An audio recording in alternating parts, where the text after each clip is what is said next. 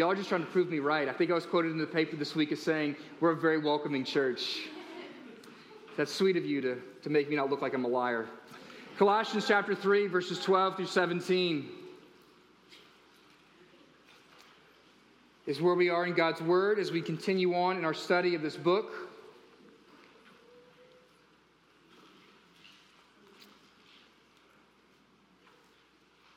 Picking up in verse 12, and we'll read through verse 17. Hear God's word. Put on then as God's chosen ones, holy and beloved, compassionate hearts, kindness, humility, meekness, and patience, bearing with one another. And if one has a complaint against another, forgiving each other, as the Lord has forgiven you, so you also must forgive. And above all these, put on love, which binds everything together in perfect harmony. And let the peace of Christ rule in your hearts, to which indeed you were called in one body, and be thankful. Let the word of Christ dwell in you richly, teaching and admonishing one another in all wisdom, singing psalms, hymns, and spiritual songs with thanksgiving in your hearts to God.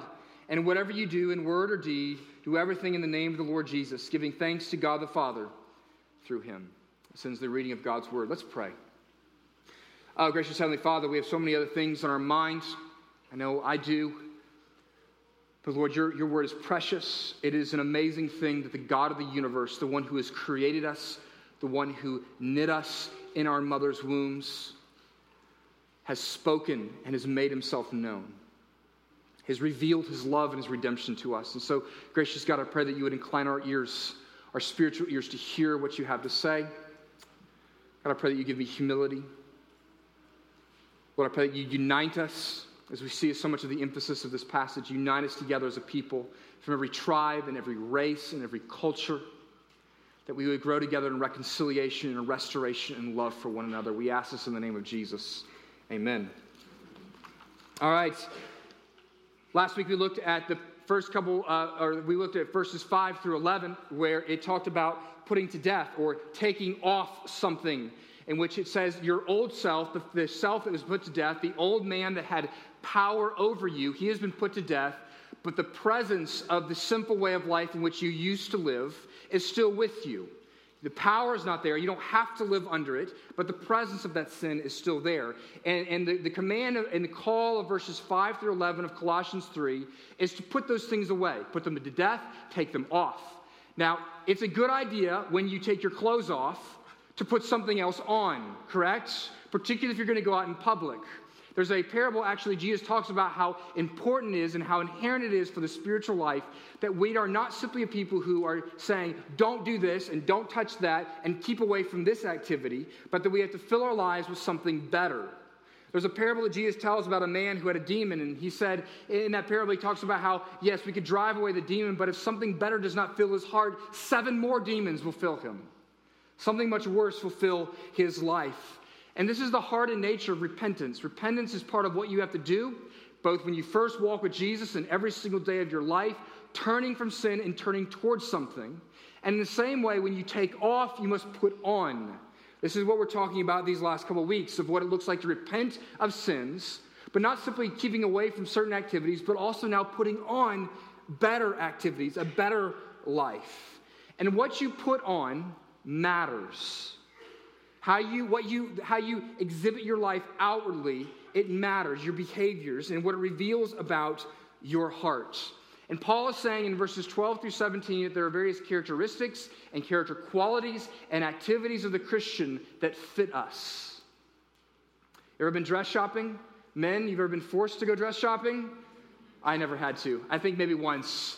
But you, if you ever see, at least this is how I imagine it going, is that a girl walks out with a dress and her friends all go, oh, that totally, that dress totally fits you. That's totally you. Well, that's what Paul is saying here today that compassion and kindness and patience, Christian, this is totally you. It totally fits you. Put on these clothes. So the next three actually going to break this particular passage down and deal with it over the next three weeks instead of dealing with all the subjects that are brought up here because they're all over the place. But essentially, in, these, in this passage in 12 through 17, Paul is saying we need to put on three things. First, put on love. Second, be put on peace. And then third, put on the Word of God, or the Word of Christ, he calls it. So this morning we're going to look at the first of those. We're going to look at what it looks like to put on love. We're going to begin by look, taking kind of two points and looking at the nature of love that we are to put on. What's, what's it like and what's it supposed to look like in our lives. And then we'll spend the last half of our time together looking at what it looks like, how it looks to, to put the practice this love, to practice putting on the love that Paul calls us to put on into our lives and display as Christians. All right, so we begin with the nature of love. It's first this it's a binding nature, it's a binding nature to love. Verse 14 says this, and above all these, after all these characteristics have been mentioned, put on love, which binds everything together and in perfect harmony. Now, Paul uses this, says that this activity of love in the Christian life binds us together and harmonizes even all these characteristics that have been mentioned and the people of God. Now, in order to understand this, we must understand the type of love that Paul is talking about here. There's actually four different words in the New Testament and the Greek language that are used for different types of love. There's storge love, kind of like stork, and it, means, it refers to familial love the kind of natural affection that a mother has for her child. Then there's phileo love. This is the love of friendship and the love of duty, living out kindness and loyalty and commitment to the people around you, in particular your family and your friends. Then there's eros love. Eros can be both negative and positive. This is romantic or sensual love. This is an appreciation for the beauty of someone, both their physical beauty, but also, in the positive sense, their spiritual beauty and personal beauty. But then there is a fourth definition of love, the type of, type of love, if you spent much time in church, you have heard this word. But this other word in Greek is what's called agape love. Agape love. Now, this love is not pitted against these other three types of love, but in fact, it actually improves and qualifies, makes better all those other loves the storge love, the eros love, and the phileo love. This is a issue of depth of our love. And there's four different phrases or words to kind of help you understand simply what agape love is. First, it's unconditional. It comes with no conditions. When you communicate and express agape love to another brother and sister in Christ or to somebody in your family, you are not accept, expecting anything back or any payment in return for the love in which you have expressed to them. So it's unconditional. Second, it is self giving. It is self giving love. You're pouring yourself out to this person and for this person. The motivation is not to get something from them or to earn something, but it's simply to give yourself away. The third term is connected to that, and that's self emptying. So it's unconditional, self giving, and self emptying. This is a love that does not hold back. It does not say, I'm going to give you a little bit of, my life and I'm going to hold this over here and I'm going to hold it hidden from you and away from you. No, I'm going to pour out my love upon you. It is self emptying. This is the problem with a particular couple in, the, in Acts who say who went and sold all their land and they claimed to have given all of their money to the church when they only gave a percentage of that money.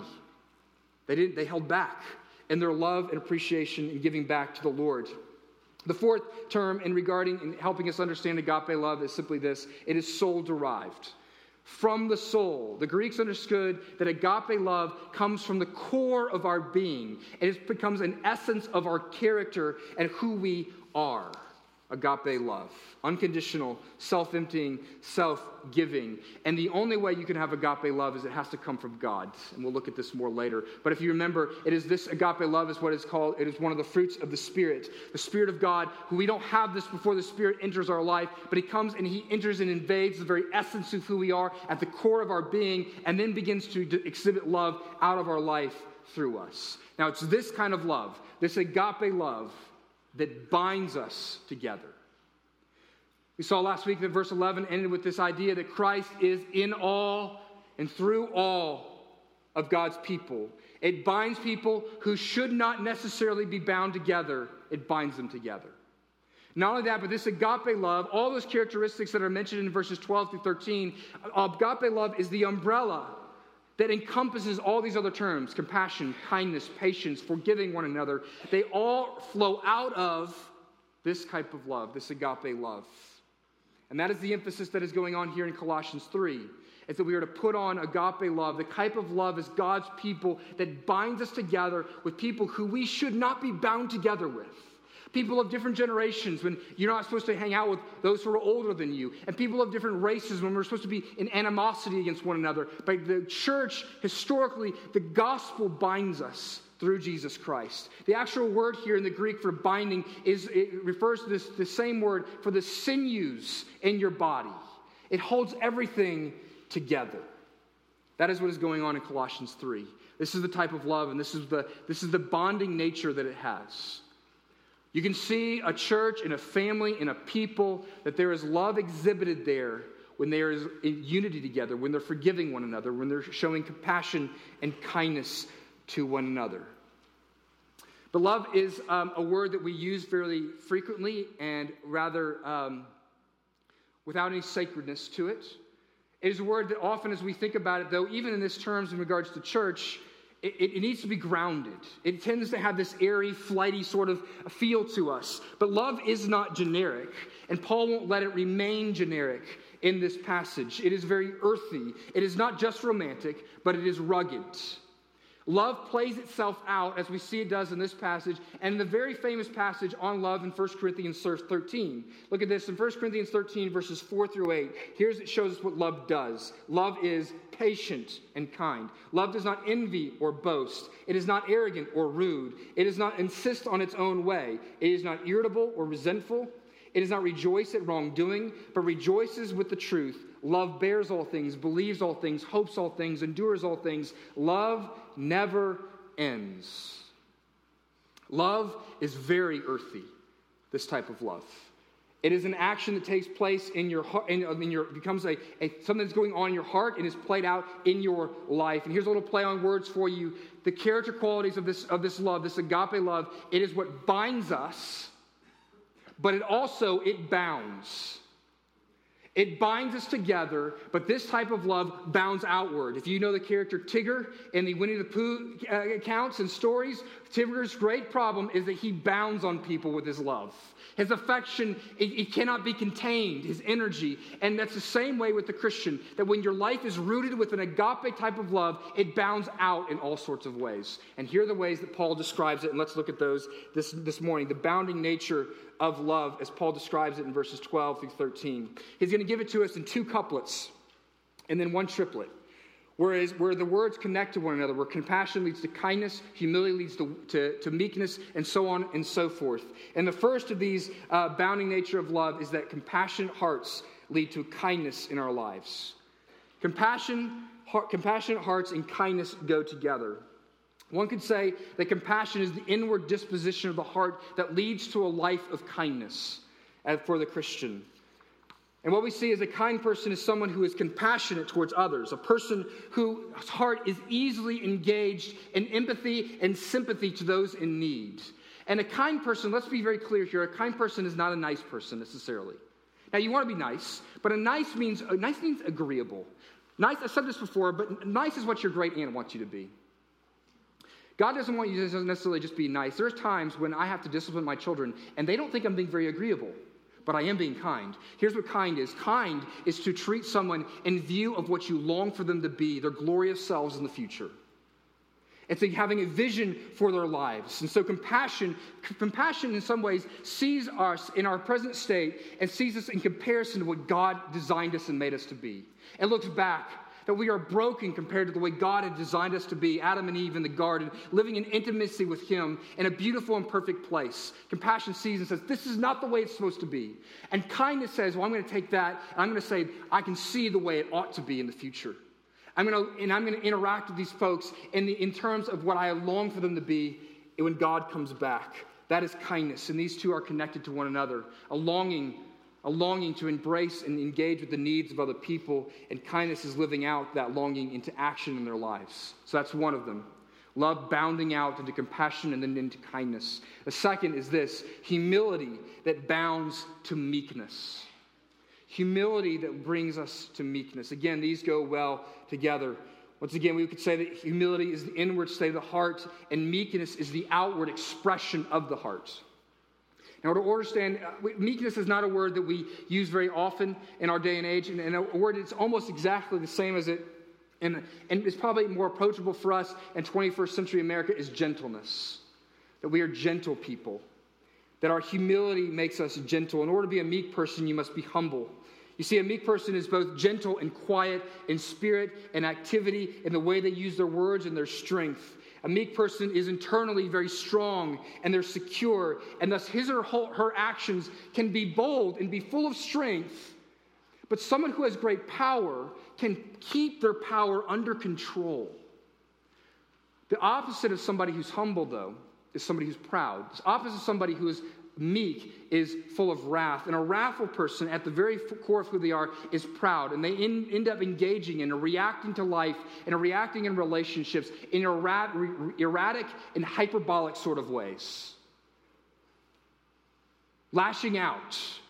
Often, what this is, is people, they feel threatened their pride, something, their pride, and they feel like they're going to be exposed, and so they must engage in protectionism. And in order to protect themselves, they lash out against the people around them. But a humble and meek man or woman walks with incredible confidence and amazing strength, not because they think that they are so great. You see, what leads to meekness, what leads to a humble heart, is to come face to face with a holy God and to realize I have no superiority of my own. I am this big. But then to realize that the God of heaven and earth, the God who makes me, the God who with a word can make light come into being, with a word can make the greatest thunderstorms on earth cease, that God, He's the one who fuels me and empowers me. That makes you a very secure person. No longer do you need the approval of other people. So you're not running around life trying to protect your pride and protect yourself, but you can extend yourself to other people. And when you interact with people, even if they try to hurt you in some way relationally, you can react and interact with gentleness, humility that bounds and leads to meekness. Third, we see that patience then abounds to bearing with and forgiving one another.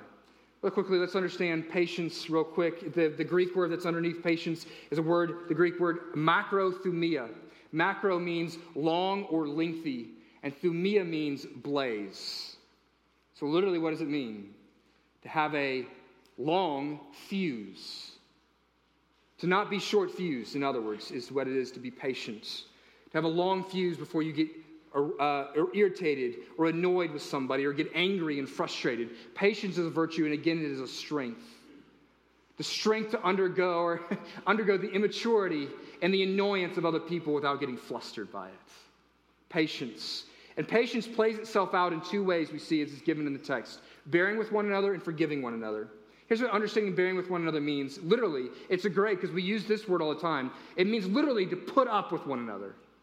To put up with one another. Bearing with one another means that you put up with the immaturity of another person. You put up with another person's weaknesses and their personality defi- deficiencies. You're patient with this person. In 1 Thessalonians 5 14 and 15, Paul says this We urge you, brothers, talking about the interaction between, between uh, the brothers and sisters in Christ, admonish the idle. So these are weak people, these are immature people. Encourage the faint hearted, help the weak, and be patient with them all. And is the problem with so many of us in dealing with our spouse or people in the church or our own children, is how we, our expectations of them, frankly, are maybe too high or we become so impatient with their growth and their sanctification problem. So we live in a community, a community where the church is to be people from different backgrounds and cultures and ethnicities and different ages and generations. And that means it means you don't just get to hang out with people who are just like you and therefore who have the same deficiencies and weaknesses as you. You get to hang out with people who have different deficiencies and different weaknesses and different patterns of speech and the way they interact with one another. And, and, and often these people aren't necessarily in, in when you're just kind of, when you're needing to bear with one another, this isn't necessarily sinning against you. This is just annoying you. This is my dad eats peanuts with his mouth open. It drives me insane every time he does it. That smack, smack, smack. You ever sat across the table from somebody who is opening their mouth while they eat? You want to strangle them.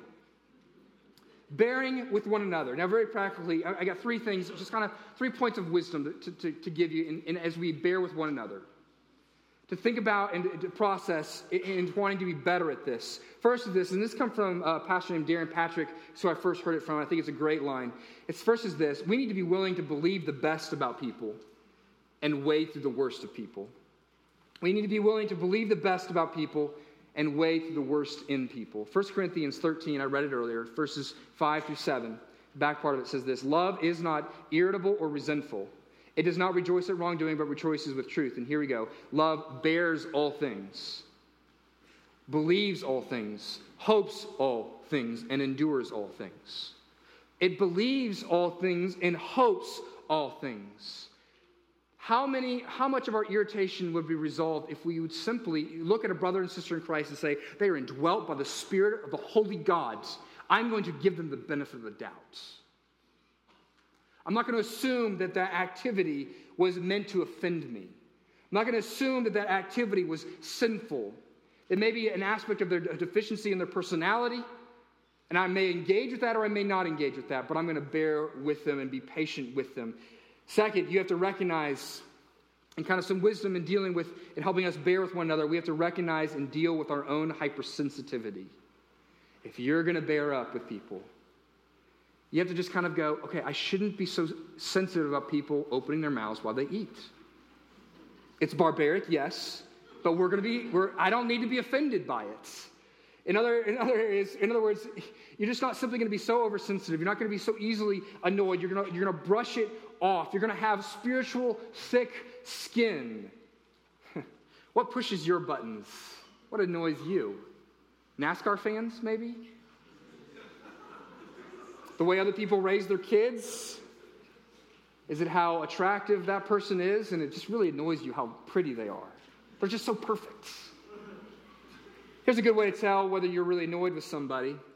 Who have you unfollowed on Facebook? Yeah, and maybe someone from a different political party than you, a different culture from you. Yeah, we often are so easy to get offended and it is our glory, Christians, to overlook an offense. Proverbs 19:11, good sense makes one slow to anger, and it is his glory to overlook an offense. Ken Sande, he wrote the what is pretty much the magnum opus on peacemaking in the church. In his book Peacemaker, said this: um, overlooking an offense. I think it's going to be up on the screen. Overlooking an offense is appropriate under two conditions. First, the offense should not have created a wall between you and the other person or cause you to feel differently towards him or her for more than a short period of time. In other words, if this offense, this annoyance in your life, or perhaps even sin, if, if you can find if you find that you're able to get over that offense and it's not causing a permanent rift in your relationship then that is something in which you should be able to brush aside the second is this the offense should be causing serious harm or should not be excuse me should not be causing serious harm to god's reputation to others or to the offender these things, that we meet those categories, and we should be able to brush off an offense and overlook these things. My generation and the generation younger than me in particular, we take up an offense about everything. Everything. And if we are not offended about something, we'll take up somebody else's offense on their behalf. Hang out on Facebook for two days and you'll find this to be true. We are offended. We are looking for ways to be offended. Always, always. I don't understand why. So much so, we, we have so have tried to abolish anything that might be even remotely offensive in our, in our culture. I heard the other day that actually yesterday I was, I was sitting with some people at the West Georgia basketball game, and I was told that in Wisconsin at high school basketball games, you can no longer chant anything negative about the other team. So if you airball, the other the crowds can't say airball, airball, because this is offensive, and it might hurt other people's feelings. I think, I think we could overlook these things maybe. Third little bit of, of wisdom is this see that God has given you discernment, has given you the vision of seeing someone's flaws and deficiencies, not so you can drive them away, but so that you can extend them grace. I love it when people say, I, I, have just been given the gift of really being able to under, seeing people's, seeing who they really are and, and really critically evaluating someone's life. I love it when people tell me that because I look at them and I say, yeah, we all have think we have that gift. It's called judgmentalism. But God has given you the ability to see other people's sins and weaknesses, not so you can crush them, not so you can run away from them as fast as you possibly can. Boundaries are of value. Don't, don't mishear me. But so you can extend them grace. In, in Philippians 1, Paul prays that we would have discernment in our relationships and love in our relationships. We cannot simply be a people who simply go running around discerning everyone's problems and then having nothing to do with them. We have been put in a body together to sanctify one another. Why has God given you a spouse? There was a book, I loved it, a couple number of years back. I remember when I was a kid, my parents were part of a, a marriage class, and they were going through a book that was called God, Marriage is Not for Your Happiness, it's for Your Holiness. I think it's for your happiness as well, but it is to make for your ultimate happiness, because the more holy you become, the more happy you become. And that's what we ought, we ought to see each other in covenant together as God's people, here to help one another become holy, not simply pointing out one another's flaws and then having nothing to do with one another. So believe the best, wait through the worst. So that's the bearing with one another. What about the forgiving part? As the outflow of patient, of a patient heart. What is forgiveness? Forgiveness is first and foremost, the very core of what it is, is canceling a debt or absorb, absorbing a debt. So imagine you're, you're, you're with a friend or, and they get angry at you. You're in a, let's say you're debating the Republican uh, debates from this past week, and you got really, really angry, and they got really, really angry, and they threw their grape juice on you all of your white shirts, somebody's going to have to pay for the dry cleaning. Forgiveness is saying, I will take that debt and I'll, the one who's been offended will say, I will, I will take that and I will absorb that offense. And I will make the payment for it. I'll pay for the dry cleaning. I won't make you pay for it. Forgiveness is being willing to carry the pain that someone has inflicted upon you and give it up to the Lord instead of inflicting that pain back upon the person who's offended you. This is what a forgiveness is. And what does forgiveness, look like practically in the life of a believer? This means you won't use it, their offenses, their sins against you, against them. You won't talk about their sins to, against that have been done against you to other people. You won't gossip about what they have been done to you behind closed doors. You will not seek to dwell on their sins, mulling over it over and over and over again. Thomas Watson is an old Puritan said this, when we have when have we forgiven, he asks. When have we forgiven others? He says this when we strive against all thoughts of revenge, when we will not do our enemies mischief, but wish, to, wish well to them, we grieve at their calamities, pray for them, seek reconciliation with them, and show ourselves ready on all occasions to relieve them. Forgiveness for the Christian is to go to those lengths. If you're going to be in the process of forgiveness, this is the one little bit of wisdom for, in regards under, undergirding our need to pursue forgiveness. If you're gonna if you're gonna pursue forgiveness in your life, and some of you desperately need to do this. See, if you if you haven't forgiven, it, it is like swallowing a poison pill that's destroying your life from the inside out. It's like drinking the water in Michigan, Flint, Michigan, right now. It poisons your soul. Some of you need to still forgive your parents or a brother or sister or a past boyfriend or girlfriend, a boss that was nasty to you. But if you're going to be in the process of forgiving, you have to refuse to elevate someone else's sins and sinfulness above your own. We have a little internal PR person who spins the situation, every situation in which we've been offended, and exaggerates the sin of another person in comparison to our own. They have a great spin to this. We often take one negative act by one person by a person and we define them entirely by that one act. We show that we are not in touch with our own depravity when we engage with people in this way.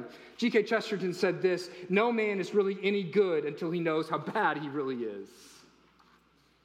He must realize how much right he really has to be. He has no right to be snobby, to be sneering. This talking about others as if they were apes in a forest 10,000 miles away. He must squeeze out of his soul the last drop of desire to judge others instead of dealing with his own sin.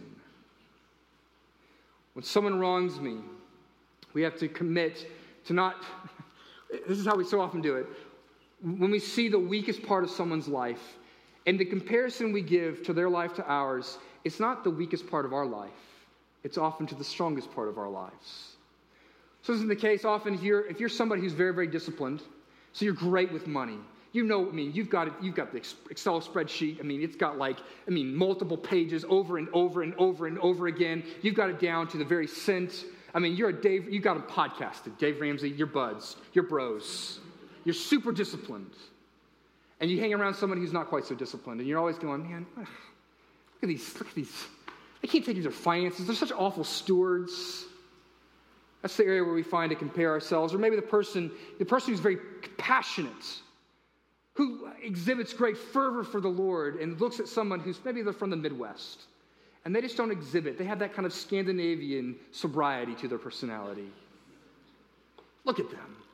They have no affection for Jesus. This is how often we think about people. We pit our, our strengths against their weaknesses. Well, that's not a very fair fight, is it? Miroslav Volf, I'll probably bring this quote out every time I talk about forgiveness from here on out. But he says this forgiveness flounders because I exclude the enemy from the community of humans. And I exclude myself from the community of sinners. I exclude the enemy from the community of humans. This is how we end up slaughtering one another. It begins here. A lack of forgiveness, which in, so we have bitterness that invades our lives and it leads to death. Last week we talked about malice and slander and obscene talk, and there is not a time where you will be more tempted to engage in malice and slander and obscene talk than when somebody has offended you. You got to take off the malice and the slander, but the only way you're going to be able to do that is if you've put on forgiveness and patience with one another. This is a lot, isn't it? There's so much wisdom in this passage, way to, ways to live your life, so much beauty in this character. Where do you think Paul gets this list of character qualities? I mean, Paul has this about every book he writes. He'll have this, like, he'll just go on this montage of just character qualities. Where does he get this? He's not quoting from any passage in the Old Testament. You, can, you might be able to find some of these character qualities mentioned someplace here and there at a smattering of places in the Old Testament, but you don't find these lists anywhere. It's not quoting. Where's he finding this? Jesus.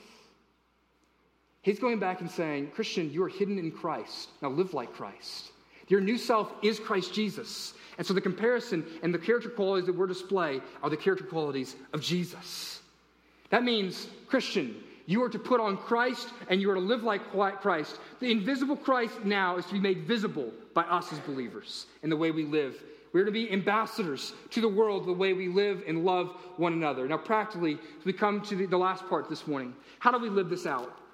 Very practically, how do we put on love? That's so ethereal, right? put on love? How do we grow in our love for others and our display of compassion and kindness and forgiveness? Well, the first two are, are brief and some more proverbial and, and, and wisdom oriented. The first is this you got to get into authentic and vulnerable community.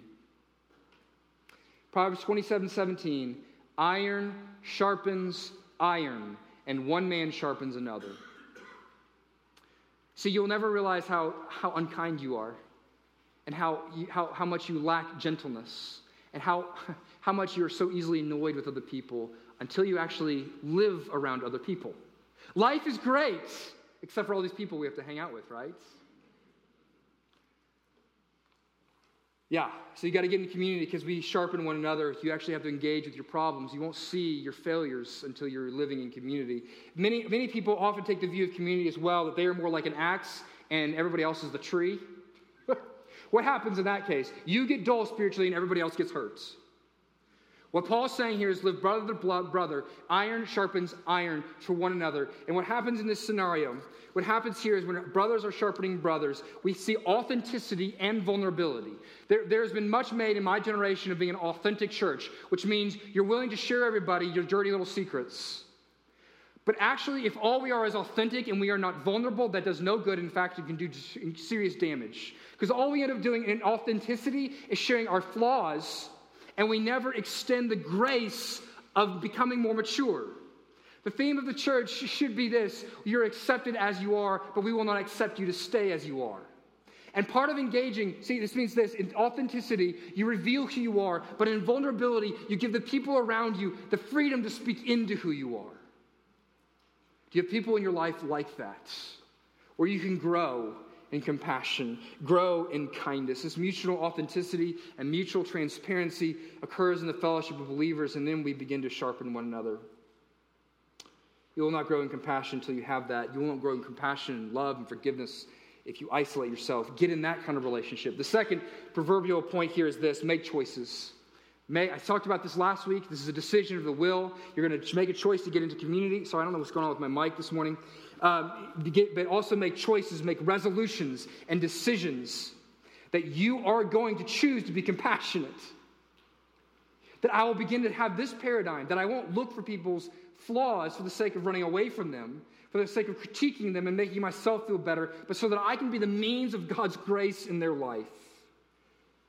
You forget, you, for, you commit and resolve to forgive people quickly, to go back and forgive that parent or that spouse or that boss, that member of the church who one time used their mouth a little too flippantly and offended you.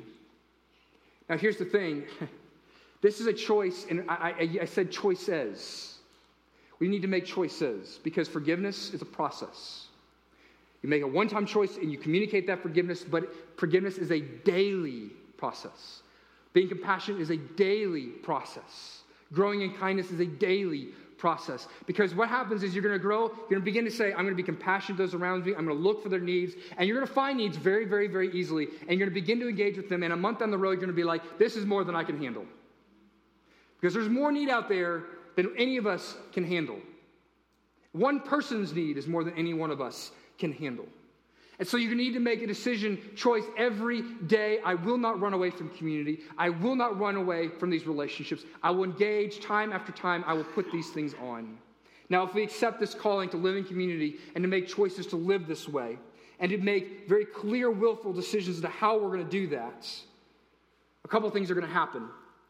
First is this is we will be overwhelmed by it and perhaps even crushed by it. We will say there's no way we can do these things. I can't be humble all the time. I can't be kind all the time. Have you, have you known how deeply some people hurt me? Forgiveness is an impossibility right now. God, I can't do this. That's a great place to be. Because what happens then after that, Lord willing, is this is when you realize you can't do it, it then leads you to fall on your knees before the Lord and say, I need a Savior myself. And the only way, and the best way to become a person of grace is to understand the grace that has been given to you.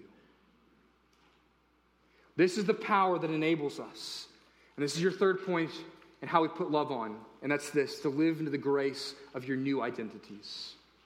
You see how Paul began? Verse 12 Put on them as God's chosen ones, as holy, as beloved. And later on, forgive each other as you have been forgiven.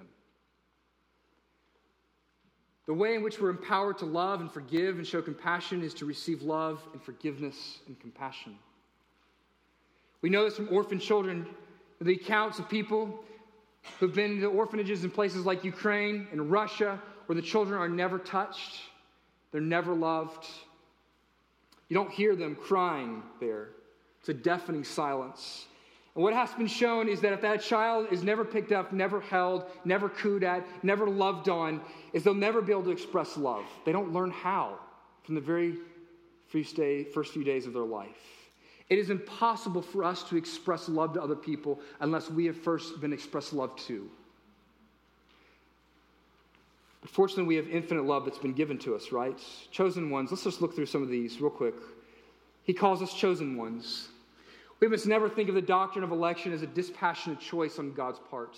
Whatever you may believe about it, it was done with great feeling and with joy by God. It says in Ephesians, in love, he predestined you. He set his heart of love on us, it says in Deuteronomy 10. This is what he does. He calls us out of his love and draws us to himself.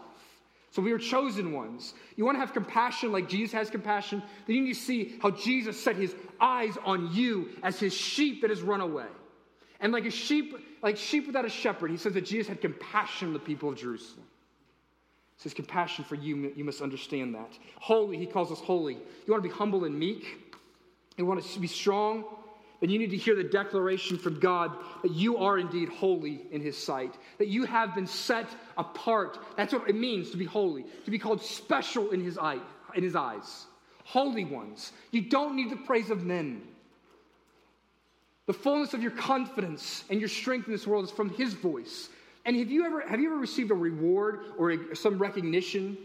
Some recognition that goes way beyond what you've actually done? God calls you holy. And when you experience somebody giving you a award that you know goes way beyond what you deserve, it humbles you. It's humbling. They already calls us beloved. You want to be loved? Then you must hear the voice of God who says, You are my beloved one. This is romantic language. You need to know the love of God the Father. Did you know that babies they found cry with accents? There's a professor in Germany. They studied uh, babies from Germany and France, a number of other countries in Europe, and then they, they recorded those babies when they first started to cry outside the womb, and they recorded the, the, the intonations and the paths of those babies. And it found that each of them, there was a particular accent to their crying. The French baby cried in French, the German baby cried with a German accent. Now, why is that? Here's what the researcher said the baby eavesdrops on its mother for nine months it puts its ear to the rail of her bones and listens to the train of her sorrow and gladness coming for miles. The child emerges from its mother's insides with her voice ringing in its ears, her music echoing in its bones. As a result, the baby's first instinct is to sing the mother's song. Here's the issue, here's the point. Have you heard the father's song? He sings over you, my beloved. And to the degree that you hear that, you will turn, you'll love other people. Finally, forgiven. The only way you're going to bear with one another and forgive one another is to see how much you've been forgiven. So, a story from a commentator, a guy named Dave Redding, who knew a, um, a warden of a, prince, of a prison. And this warden tells a story. This is, is, this is the commentator from way back, from previous uh, uh, century. He tells the story of a young man who had been in, in jail, and he was on a train ride sitting next to a, a companion. And he, and, and he was telling another man in the seat that uh, he looked very despondent. And the other man asked him if he was okay. And the young man said, Yes, I just got out of jail. Just been released. I've been in jail for many, many years. And I'm going home. And I've had hardly any correspondence with my family over the last many years while I've been in jail. And I'm very fearful they won't accept me back because I've brought great shame, great consequences on my family. They lost much of their wealth, they've been shamed in our community. And he said, So I wrote to them a couple weeks back and told them I was going to be getting out of jail and I said, I'm going to, my train is going to be passing our family farm, and there's an apple tree right next to the tracks. And so if you're going to welcome me back, if you'll forgive me, then put one white strip of linen and tie it to that apple tree. So as they're coming up to his hometown, about to pass his farm, he tells a friend who's with him, he said, I, I, I can't look. The pressure's too great. And so his friend looks out the window as they round a bend, and the tree comes in view, and the friend says, puts his hand on his knee and says, It's going to be okay. The whole tree is covered in white flags. You are forgiven. Your sins have been washed away. This is how Jesus forgives you, like a father who welcomes his son back fully, freely, gladly, and abundantly. To the degree that you understand that, you will turn and you'll bear with one another and you'll forgive one another. Let's pray.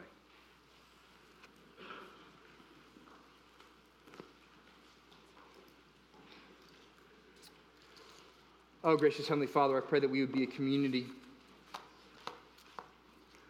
not of just a bunch of like minded people who look alike and dress alike and smell alike and come from the same places.